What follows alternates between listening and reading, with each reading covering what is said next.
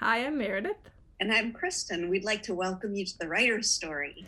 It is blazingly hot here. Not as hot as Phoenix, Arizona, but it's hot and sticky. It's pretty darn. It's pretty, darn hot. hot. And so- now I'm hearing this language of wet bulb temperatures, where I guess it's kind of like what I grew up with the wind chill up in northern Minnesota. People talked about, you know, the air temperature and the temperature because of the wind. That's the wind chill. And now I'm hearing this wet bulb temperature, which is, I guess, taking into account the humid Ah, factor. the humid And factor. Well, that um, there was a roll of thunder that lasted about 20 seconds. Yeah, did you hear it here too? yeah, I can hear it right here. My house. Yeah, so I don't know. I don't know where it's happening, but it feels like it's rained every day.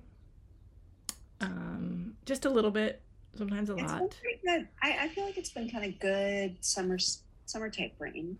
Yeah. Um, yeah, not not the floods like Yellowstone. Okay, we can get into um, climate change conversation, maybe we will with our guest later. But Later, but um, we're writing. it is hot, and, and we're right. and and um we both are at a similar word count right now um sort of closing in on the end of our books maybe Yeah. slightly different um places in that process but i thought it'd be interesting to talk about kind of finishing up like how do you know when you're done right? um how do you know when you're close what are you aiming for yeah, do you give yourself a drop dead deadline yeah. Do you? Um, I usually I try sometimes and then I just move it. I do sometimes. In this case, I have. It's the like the end of the first week of July, and that's mainly because July turns into a big family visiting month, hmm and things go off the rails in terms of creative writing projects, and that can be okay if the projects are at a place that I can leave them Right. to come back to. But this project I'm working on right now, I feel like I really need to stay with the idea to a kind of end. So I do have a kind of drop dead deadline. Yeah, I mean I'm trying for this summer uh, to have a deadline at some point and then send it out to readers. Mm. Um, I think I'm in a slightly different place than you, and that is my draft is now. My first draft is pretty much done. So for a Mm. while, I did the sort of the helicopter draft, and I was saying what scenes. Now that I'm done with my draft, what scenes don't need to be here? What scenes am I missing? I didn't have enough happening in the middle of the book, and so I went and created more stuff for the middle of the book. Um, and I'm closing in on 70,000. I'm just, you know, 69, 500. And at that That's point, and, and, and what I'm doing is I'm hoping to add at least another 10,000. And that is all the stuff that I leave out in my hurry to get through my first draft. And that is what's the weather? What Yeah. does this place look like? You know, who is this other character? Am I, you know, going to develop more who they are? Do I know what they look like? Um, maybe I'm going to start consulting more maps. I did change a location, one of my locations. And so I need to go look at maps of Atlanta and figure out like sort of maybe I have a I have a scene in a hotel um, conference center. And I did I did it for Savannah when it was originally in Savannah but now I need to think about well what hotel would be there? What's the fancy hotels? What would be a place that they would have a uh, jewelry auction Oh, fun. you know, and that kind of thing. And how and how could I describe it, you know, a little better Yeah. than just generic hotel? So that's the kind of stuff that ends up really fleshing out the story. Yeah. Yeah. Yeah. I am not there with mine. I'm in, however you described the draft. Helicopter. The Helicopter edit. I like that. The helicopter draft. I'm in that stage. And since you put me onto the Scrivener software, I can do that a little bit more easily than I have with any other book. Have you Um, used the index cards? Yes, I use them all the time, so I can see exactly where things. Anyway, Did you export it to an outline yet? I have a different outline, so I think I've done this kind of crudely. Well, you can but- export your little note cards into an outline format. Okay. Well, If you're, you know, it's sometimes useful. I don't know if you print stuff out. I know you probably want to conserve paper, but I sometimes find, especially, I, I do this mostly with like the first 50 pages. I don't do the whole book, but to do a more close edit, paper edit, sometimes is really useful. Yeah, I sometimes, I often feel after I've gotten a book into what I feel like is a very strong draft, I'll print it out, thinking I'm going to go through that hard copy and edit. And I start that way, and then I inevitably get over back into the computer and it starts taking on again. The editing takes on a little life of its own. So I my experience has been that I have a feeling I want to do it in hard copy, but Well, then I'm back. One close edit thing that I do, and this is very near the end, and I did this with my last book, and I, I think I, I will want to do it always again, is I use the computer Scrivener voice to read it to Or me. have it, re- it read out loud. it reads it out loud, and and that's when you start catching things like have have. Right. You right. know, or- or some or or you're just like this sentence what's happening with this sentence it's just going on forever Well, I am not there yet. That's for sure. I have a similar word count situation as you, but my book is going to be longer because it is more like kind of science fiction. So there's a bit of world building. And but like you, I have bracketed out sort of sections that I will return to to fill in details. And I've done that in an effort to keep the momentum of the story, the plot, what happens, and how is my character evolving uh, alive, keeping that as a priority. And it's not really been all that intentional. It's more of a kind of gut feeling of rushing toward the end. And in this case, with this book, I feel like my ending, um, I didn't have, I had a kind of an idea of what it would be like when I was working out the book at the beginning but it has continued to um, become more and more i feel like it's getting it's clarifying more and more and i'm excited about that how it could how it could take shape. That's awesome. That's yeah awesome. and now you have had a sense of your ending from the start right? Ah, or has it changed? Yes and no.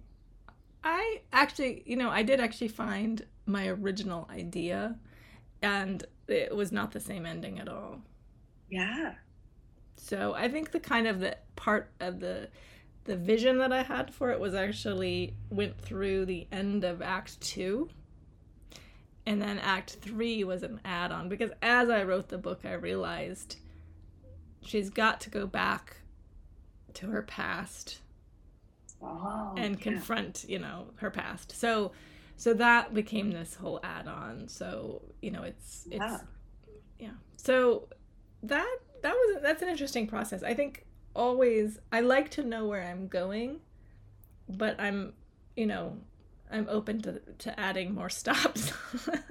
yeah you know. same. So and then and also just to understand that you may not have known what was a satis- what a satisfying ending was going to be when you started the process yeah and then maybe you need a more element of surprise or maybe that's the ending your character wishes for but they're not going to get the ending that they wished for yeah yeah. so Yeah. i I think there's a ways to you can surprise yourself and i think in doing so you also surprise your reader because if you were thinking you were on a certain train yeah. you know. But yeah the thing i always um, like to keep in mind is to focus on whether or not your book is a tragedy or a comedy. And by comedy i don't mean like it's laugh out loud funny. Right. But that what actually happens is that your character gets what they want.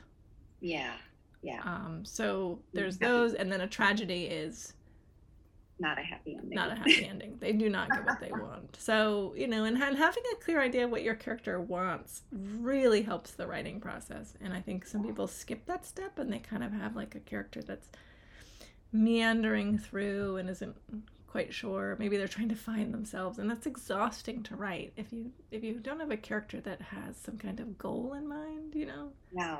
Yeah. You know, whether yeah, it's, you know, Dorothy trying to get home, or you know, it, it gives your um, your story a real arc, and it turns out maybe getting home is not really the point of it mm-hmm. at all. But as long as they have something to drive them through from what why they're going from scene to scene, you know, you're not just like saying, "Oh, now two characters will have coffee." for pages. Talk about what they dreamt last night. Because um, I don't yeah. know what else to do with them, and that just seems like an interesting thing to to learn about.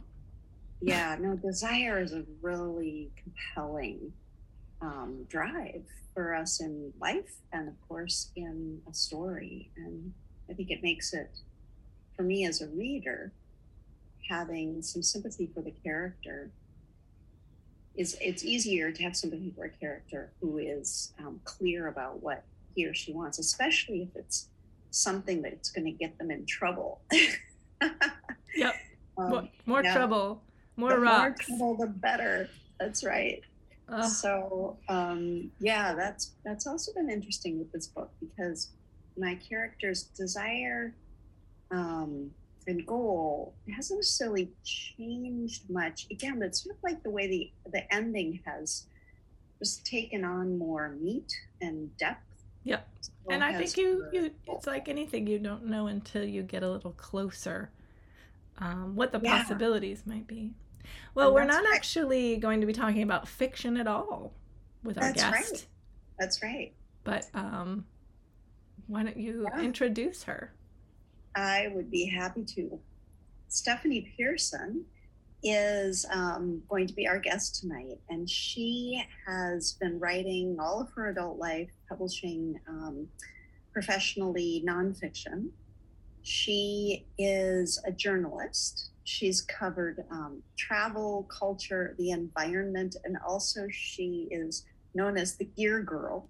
And I just um, ran into a piece of hers in the New York Times, in which very recently, in the last couple weeks, she reviews some gear for cyclists, for bicyclists. Um, but she has a depth of knowledge and a heart that's huge. Her, it shines through in her writing. She has written about um, kind of any amazing place you can imagine in the world. and also some incredible people. And again, she does so with real astonishing insight. She um, is a contributing editor for Outside Magazine. She's written for National Geographic Traveler, for um, O, Wired. She's written for uh, Men's Journal, Travel and Leisure, Lonely Planet. Um, she's been anthologized in the Best American Travel Writing. So, anyway, she's just a fascinating writer, individual person, human being on the planet. And her most recent book is a book writ, uh, published by National Geographic that is about our national parks. It's called 100 Great American Parks. And I was lucky enough to see a copy sitting in the window of our independent bookstore downtown, New Dominion, and got rushed in and grabbed it. And I've loved reading it. So it'll be really fun to have her awesome. join us. Awesome. Well, let's call her up. Well, Stephanie, thanks so much for joining us. Hi. Hello. Thank you for having me. It's great to meet you. Well, Stephanie, you have been all over the world. I mentioned briefly in the in your um, introduction, but also your most recent book, The Hundred. And here I'm holding it up, although our listeners can't see. The 100 Great American Parks, published by National Geographic, is gorgeous and amazing. And I'm wondering how you did this in the midst of COVID, because it just came out. So you wrote this when people were not jumping on airplanes. Yes, that is very true. I did not jump on many airplanes to do this book. I have traveled quite a bit in my past life before COVID, and so uh, it actually started out as a in an international park book, and then uh, they approached me in January of 2020 to write it, and then I think in May of 2020 we had to change course and do uh, a domestic parks book, and so so a lot of the international parks I had been to um, I think I counted it up once, and of the 100, I think I've been to about 70 of them. Wow. So I relied on a lot of my, you know, former life, and then I just did, you know, it was a big research project.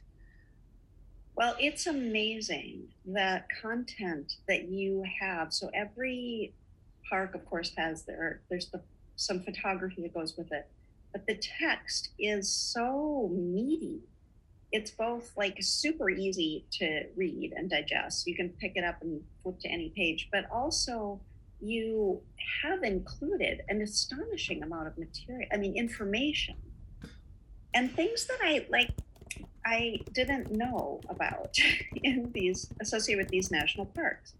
And one of the things I wanted to ask you about was your attention to um, the relationship between Native Americans and indigenous lands and these national parks because it seems like you, I, I don't read that very often or run across that in descriptions of national parks. And it seems like, did you, was that something that you really attended to in the writing of it?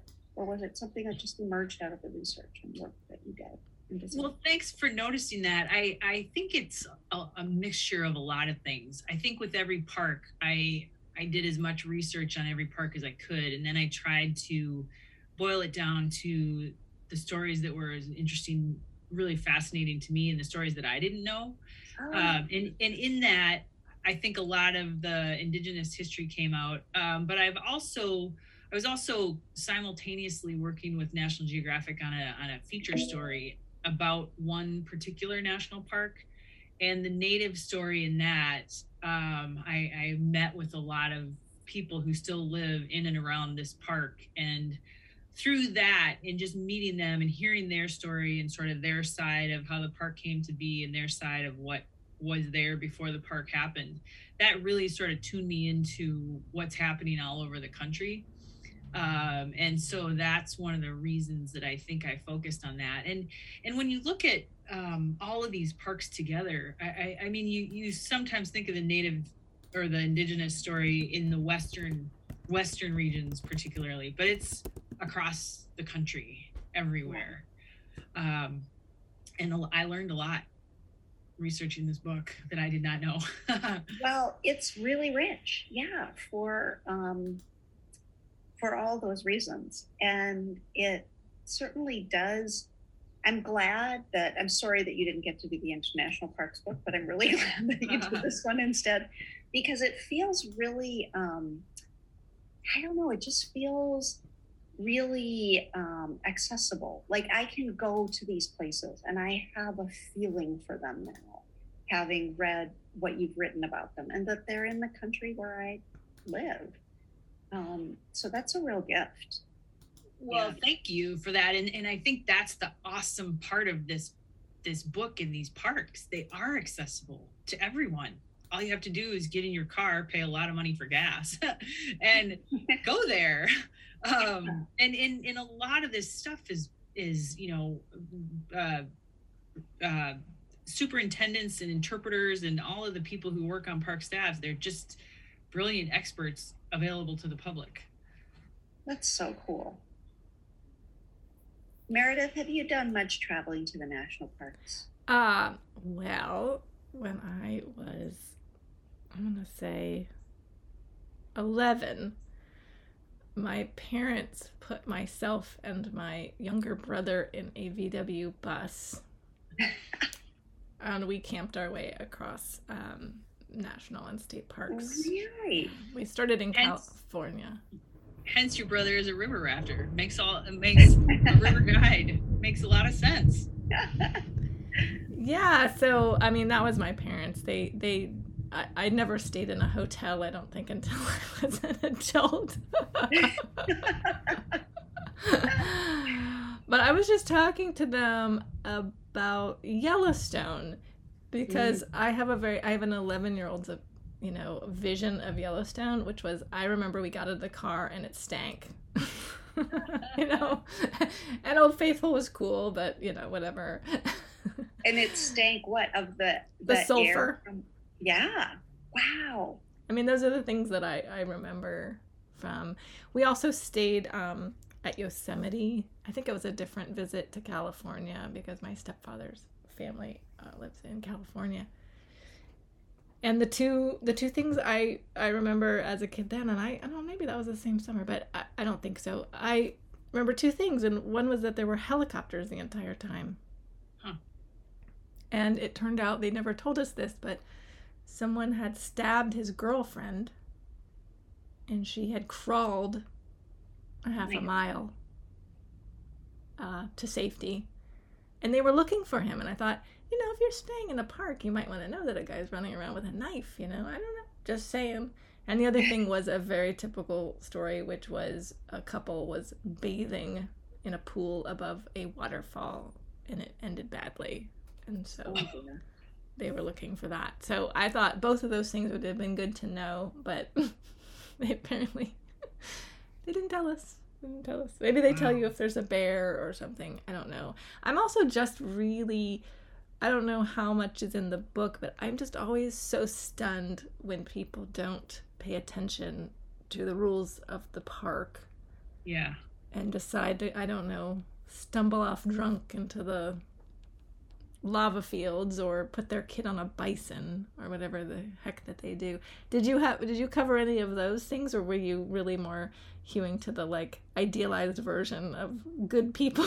well, I mean that's an interesting question because I mean the parks have been totally under fire for a lot of things in the last couple of years, namely that they're totally overcrowded. And and I think they're the first to admit that. Um and I, I think the way that I tried to handle that in the book was to just talk more about the, you know, instead of thinking of these parks as landscapes that you go to look at, trying to more holistically cover them as as as historical places of importance that need to be respected.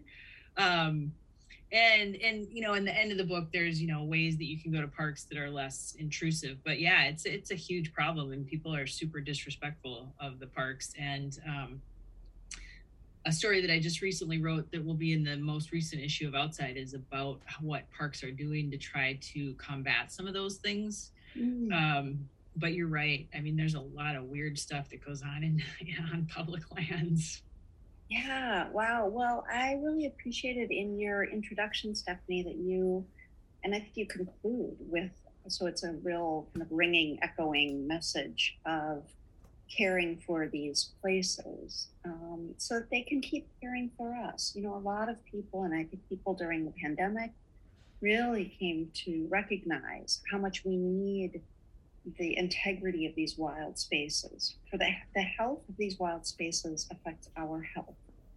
Totally. And um, I really also appreciated that in your introduction, as I did. So, listeners out there, Stephanie and I are from the same town. I have known Stephanie for many, many, many years, and I'm, I'm it's so much fun to have you here, Stephanie. But um, she talks in that introduction a little bit about the park that she um, went to as a little kid, which I know as well. We were so lucky to grow up in Duluth, Minnesota, in northern Minnesota, in a place that really did have quite a bit of open wild space, easily accessible. And in Stephanie's case, it was really right outside the back door. And um, so, anyway, it was really fun to read about that. And I think about power of these places for kids and again for yeah for us but i, I really appreciate your introduction your um, reminding us to take care of these places well i grew up here in charlottesville so very close to shenandoah hmm. national park which is pretty amazing and you grew up outside a lot too yeah no my parents um, had a farm so i grew up mostly outside yeah. As a kid. Good, it's a good way to go. Yeah. Yeah. Yeah. and Stephanie, you are outside with your work all the time. When you, so one of the questions we always want to ask our guests is, how did you come to be a writer?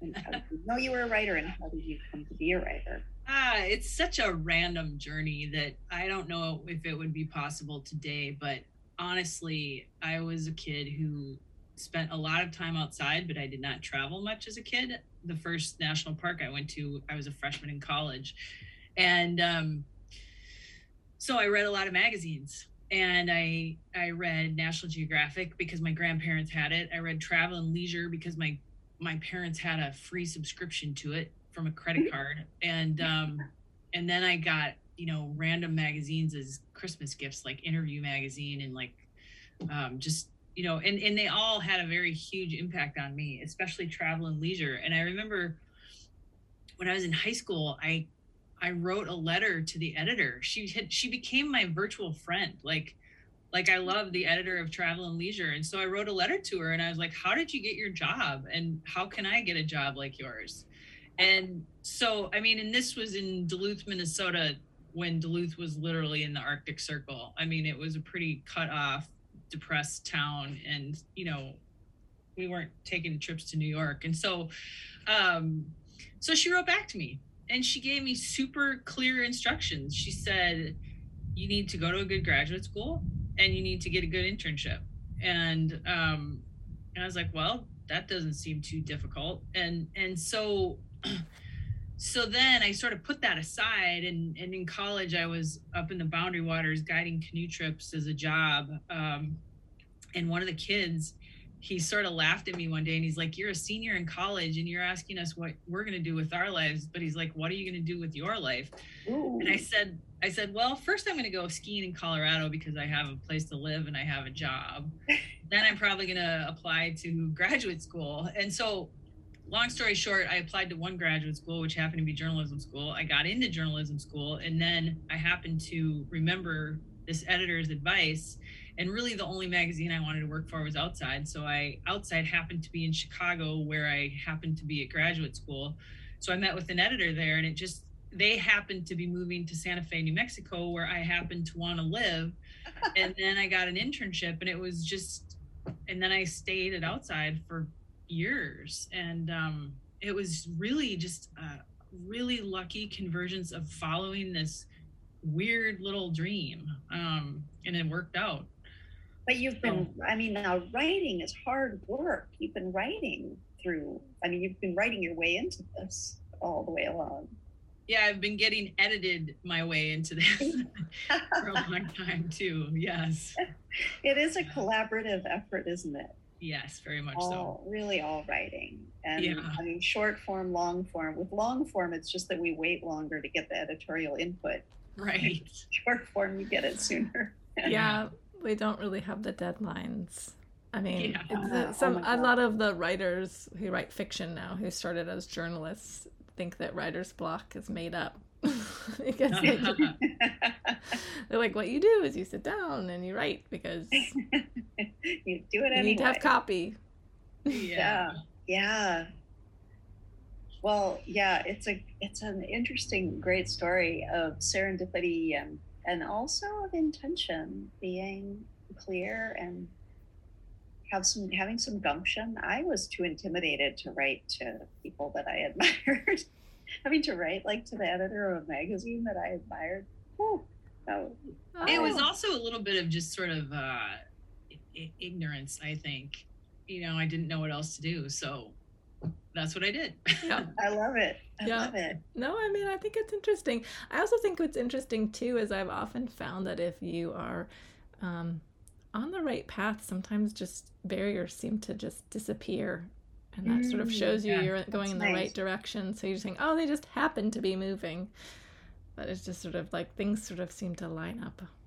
Yeah, they really do sometimes they don't but sometimes, sometimes they don't but occasionally you're just like oh okay i think i'm on the right path because everything seems to be moving along in the correct direction so um, when you set out to do the book does national geographic tell you it's going to be 250 pages and this is how many photos and this is how much copy. Do they are they really are you allowed to sort of organically say like you know i've got ama- i've got these amazing stories to tell about yosemite i really want to they had a pretty this is part of a book series actually um so they had somewhat of a template for this one. There had to be 100 parks um for example um and they wanted all 63 national parks included but they gave me leeway on which other parks that i could choose and they also gave me leeway as to i had like three different word counts to work with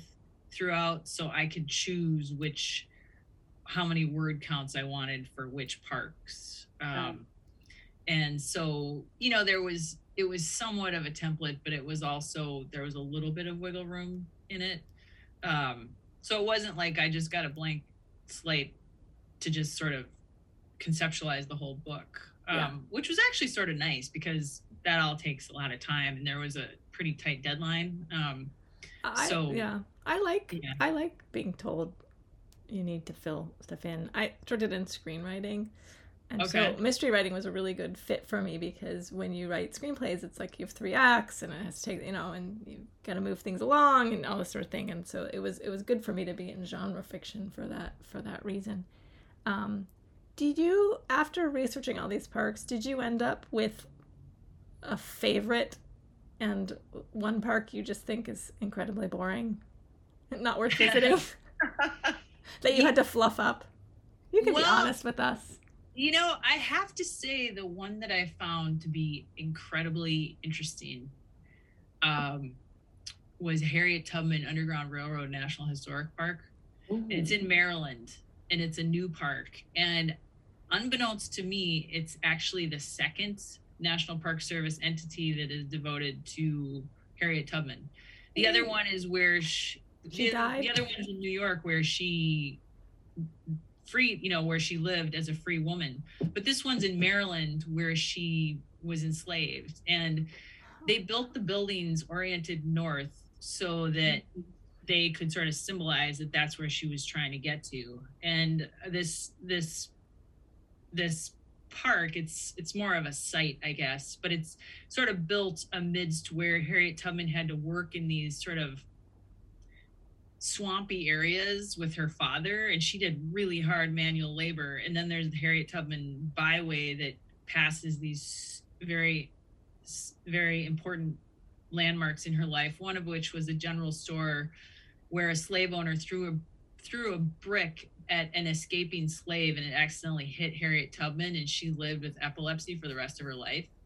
And she did all the things she did with terrible headaches and epileptic seizures and so you know just that level of detail about a woman who has really not had much you know much you know national park play i i thought was fascinating. Um i love that. I love that um conceit that is of having a national park that recognizes her because she was so much a person of place I mean, the place, of course, of her enslavement, but then the way that she managed to find freedom, but then go back and forth. How many times? Do you remember? How many times? I don't, yeah, I don't remember, but I think over the course of her life, she she helped to free about 750 people. And one of the reasons she kept going back was because she didn't want to live apart from her family so right. she kept risking her life to get her family out of there and other people came along and exactly yeah and you know just those details that that are shared at that park are are just you know really incredible to think about yeah um, i would love to visit it and it's not far from us so and i actually wrote a screenplay about harriet tubman a biopic of harriet tubman and i'd been meaning and i still haven't done it to um, do a, a kayaking trip that would trace some of the land that she moved through. Wow. When did you do that biopic? I didn't I didn't know that. Yeah, I well I never it was never produced. Oh, okay. I wrote it gosh, I don't know, 2016 I think. Wow. Yeah, and it won our national or I mean our our state screenwriting competition, which is fun. That's uh, so cool. Yeah But wow. I, yeah, she's always been a fascinating character to me. Huh. But again, very much a person of place. And she was so, she had to be so cognizant of the place she was in order to survive from, you know, the times of her enslavement, but certainly in her efforts toward freedom and bringing people toward freedom to know, you know, what what the um, what to look for in the landscape that would en- enable them to evade slave catchers and also to orient yourself north and to get them north and to get them there without you know dying of of cold or whatever else there was out there to um, Well, I think I think we definitely need to have a um a trip to see to see that one in Maryland. That sounds that sounds really awesome. yeah, I yeah. so did you have one that was just a head scratcher that you were like, what? Why did they think this was a good idea? Well, actually, I didn't have one that was a head scratcher because I picked all the ones that weren't national parks. so, so, um, so to me, they weren't head scratchers. To some people who read the book, they may be heads. Some may be head scratchers, but there, there, there are some. So, so what I try to do is I try to include every state and every, um, you know, like Puerto Rico and Guam, every place that the U.S. has planted a flag. I try to include a national park entity. So, um, but some of the ones, some of those are really interesting. Um, you know, some of the battlefields, I have to confess, I was not, I'm not a battlefield type of a person, but after having gone to little, um, the Battle of Little Bighorn in Montana, and actually a couple other battlefields in Montana, the visceral feeling you get when you're at a battlefield really changes change my feeling about battlefields. I mean I, i'm not one who wants to really celebrate or think about war but um but some of those so i guess on the top of my head i'd be like hmm battlefields not really my thing but i find them quite fascinating yeah. actually when you really look at what they represent Well, growing up in Virginia, they were where you went to the restroom on your trip. yeah you've got a few You of can't. You really, you really just throw a stone and you landed on a Civil War Yeah. battlefield around here, and occasionally Yeah. Revolutionary War. The one that I think is quite um, moving. It's not that far from us. Is Wilderness. Hmm. I don't know. i don't know anything about that Well, I don't know if you know about the battle itself, but it i was in, don't it was in the woods. i'm woods. sitting here quiet because i don't know wilderness is um, it it's in it's near place is Wilderness? Fredericksburg.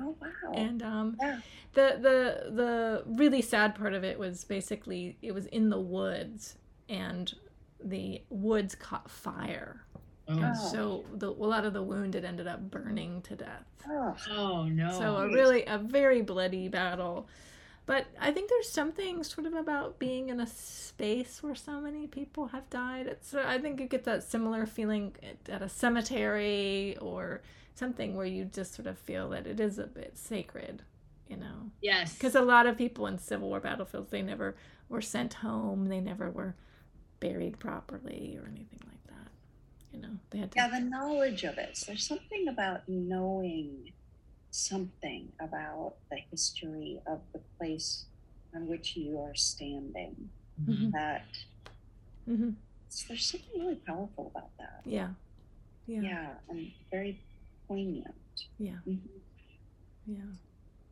Definitely. yeah Oof.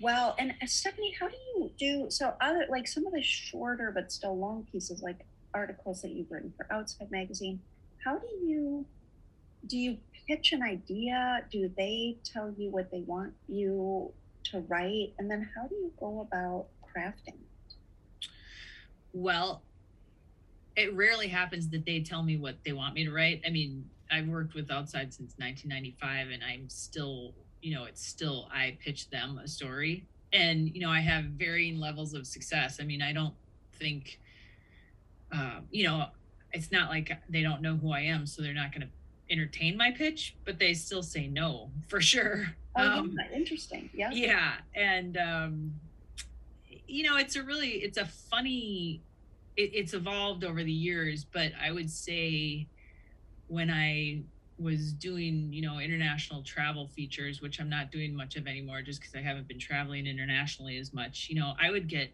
sort of obsessed with an idea. And then I would research it. Um, like, for example, Bhutan, I, I, I really wanted to go to Bhutan because of, you know, this whole thing about gross national happiness. Oh yeah. And, but, you know, you have to have a timely reason to go to a, a country. Um, and so the king was retiring and he was essentially abdicating the throne to his son.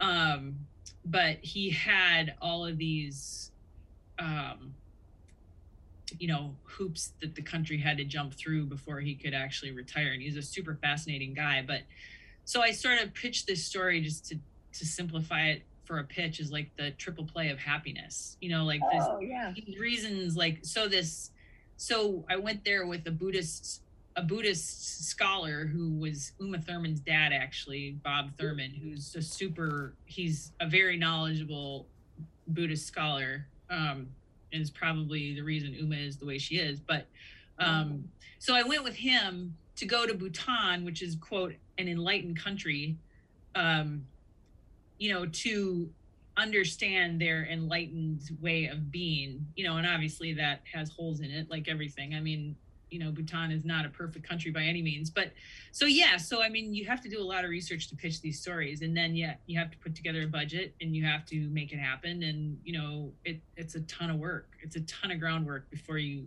ever even get out the door and then it's a ton of groundwork before you ever even write your first word you know so Oh, wow. um it's a lot of work so you're not writing like all the time that you are, say, on a trip, like when you went to Bhutan. Would you be writing already?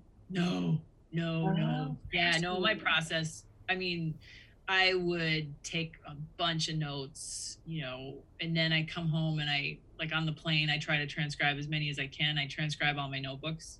Yeah. And then I go through my transcribed notebooks. I print out my transcribed notebooks and then I go through those and try to, you know, pick up themes and things that I really want to write about. And then I, you know, break those out into an outline and then talk to my editor and, you know, and then um, write a first draft and then write a second draft and then sometimes write a third draft. Um, so yeah, it's a long process yeah. it has been in the past but you know it's all changing too because stories are shorter and Mm, you know mhm.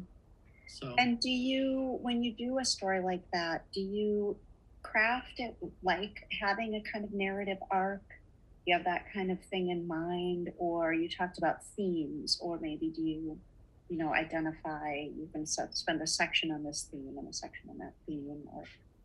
Yeah magazine pieces i mean you guys write way longer form you know so you have to get you know you have to get quickly into things and you can never i mean you you never have the words that you want um you know to, so so yeah i think it's thematic and you have to give a reason pretty upfront about why it's essential now to read yeah, um, you know, and in this case, it was about the sustainability efforts of this king, um, you know, and and and so um,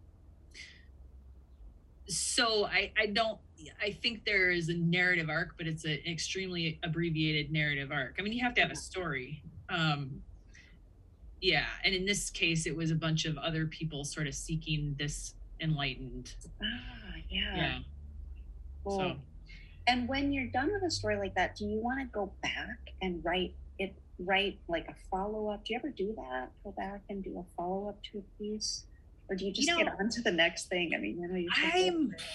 I'm a pretty classic Gemini in that way, and that you know I feel like I've really explored something to the depth that I want to explore it, and it's taken so much work to do that that I'm sort of exhausted by the end of the process, and so um, so then you know I have to think about what I'm how I'm going to make my next you know living. You know that's always you know that's always at Yeah. the forefront of my mind like what you know what what am i going to write about that is actually going to sell and so it's rare that i can go back and revisit something Mhm. you know because i think editors would be like oh that's been done you know ah, yeah, um, yeah. um but i do i would love to go back and like revisit bhutan for sure Yeah, Mhm. yeah. Mm, it sounds fascinating. Yeah, I've never been, but Yeah. I love the depth that you bring to the writing that you do about these different places because I feel like I don't, I, I'd like to go there and you make me want to see them even more, but I also feel kind of like I've been there and I understand something about them, even though I'm still sitting in the comfort of my Virginia home. Someday Well, we'll travel again. Yeah, exactly. Yeah. someday, someday. Well, Mm. we just really appreciate you joining us and and sharing the book with us and all your processes. I mean, it's just fascinating. It it does seem so different a kind of writing. yeah, just hearing about a different kind of writing. I mean, I write for work too, so I do articles and that kind of stuff, but um I'm, I've never been very good at it. Hopefully, no one's listening from work. I mean, there's people who have obviously had way much more training and can really just, you know, synthesize information and just get through it. And I tend to like agonize over it far longer because I'm like, what am I doing? well, I appreciated your blog post about how you set a writing goal for yourself. Like you re- you set a number of words for yourself because that's like total discipline. Oh, yeah, Like- and I um, that's changed from time to time, but I do feel like that has been a way for me to sort of at the end of the day say, did you work or did you not work? Because I think it's really hard when you're a writer to, like, what did you do? Oh, you sat and dreamed about where you want to go, and you thought about Bhutan, and maybe did some research. Was that a good day? Right. You know, So hard. you know, but that's a necessary day you Mm-hmm. have to have those days. So I think it's sometimes really hard as a writer to say, "Did I do okay? Can I just go read a book now?" You know. Or I what? think there's a Walt Whitman quote somewhere that I cannot cannot quote, but it's something about staring up at the clouds is like really productive, and I completely agree with that. So oh, I love that. Yeah. yeah, And I don't know who it was that said, much of writing is standing at the kitchen counter eating cereal out of the box, yes, which is another. Or, Oh, that uh, strikes we- we were uh, Chris and I did a writing retreat the other day, just a one day at her house. But we, I, one of the funny things I remember is, you know, we sort of said, okay, we're gonna do two and a half hours, and there was a writer who would tie a string from his leg to the chair because he would forget that he was supposed to be writing for two hours, and he would get up and then he'd drag the chair and he'd be like, oh yeah, I'm supposed to be sitting there. oh my gosh, that's a good that you get so into your own head, you forget. You're like, oh, I'm gonna go water the plants. Oh wait, I'm supposed to be writing. Right. Focus, focus. but um, but anyway, I hope it gets a little warmer there. I don't hope for it to be 90 degrees for you anytime soon, but um, maybe it'll feel like summer soon for you. And um, Thank you. It's it's sunny today. It's a beautiful day today. Awesome, awesome. Yeah. Well, Well, thank you. thank you so much for being with us, Stephanie. And good luck with 100 Great American Parks. I hope everyone runs out and buys it. It is definitely worth having. It's a beautiful book and um, beautifully written. Thank you so much for doing that and for joining us. Yeah, thanks for having me. It was fun talking with you. I want to go offline and talk about your projects now. we Okay, can we'll do that. All right.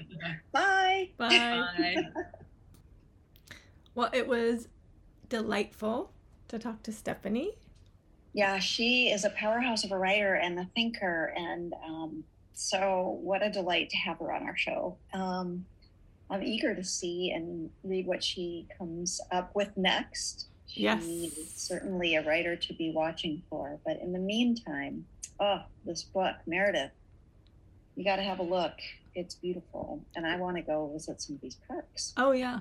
Oh, yeah. I mean, we're so lucky to have so many wonderful ones. And it is fascinating. We have wonderful state parks. We in do. Virginia. I know. And we're going to one weekend after next for a, a music festival we love so much. It's a beautiful state park. I know. I think about the parks in our country and libraries in a sort of, they're sort of analogous to me. It's like, Yes. it's just so amazing that we can just walk into a library and get all the, any book, you know, Yeah. and we have all these these resources in the librarians. And Stephanie reminded us what resources the people are who work in parks for Right. us. That we can just go ask them, and they're these amazing experts in all these different areas. Yes. Yes. And I and I think the whole notion of public service is something that was very much instilled in the whole founding of all these things that you're you're there for the public. You're there to serve the people. And so then it becomes really challenging when you say, well, we'll serve some of the people like you have to do a reservation and you can't all come Right. because we want everybody to be able to come, but of course that's not possible. That's right. So it's a it's it's a huge challenge, and um, you know, and I think always the answer is more parks. We need more parks. You know, More parks. Yes. more places that. that. are set aside and preserved that people can enter and be in nature and um, appreciate nature, which does all calm our spirit and is We are a part of us. it. Yep. We need it. Yeah. We need it. So we've okay, we've solved the world's problems. More parks. Moving on. So Moving true. on. Well, moving on. It's been great to visit with you as well. well, and Mary. good luck to you in June. I know you're gonna make it to the end, and and I'm sure there'll be lots more revising to do, but it'll be a way for you to shut the computer, maybe have some fun, clear your mind, and come back with a fresh eye to your manuscript, which I think is That's always great. on the ending. Woo. Thank you. We'll gather up again next month. Awesome. I will see you then. All right. Bye. Bye.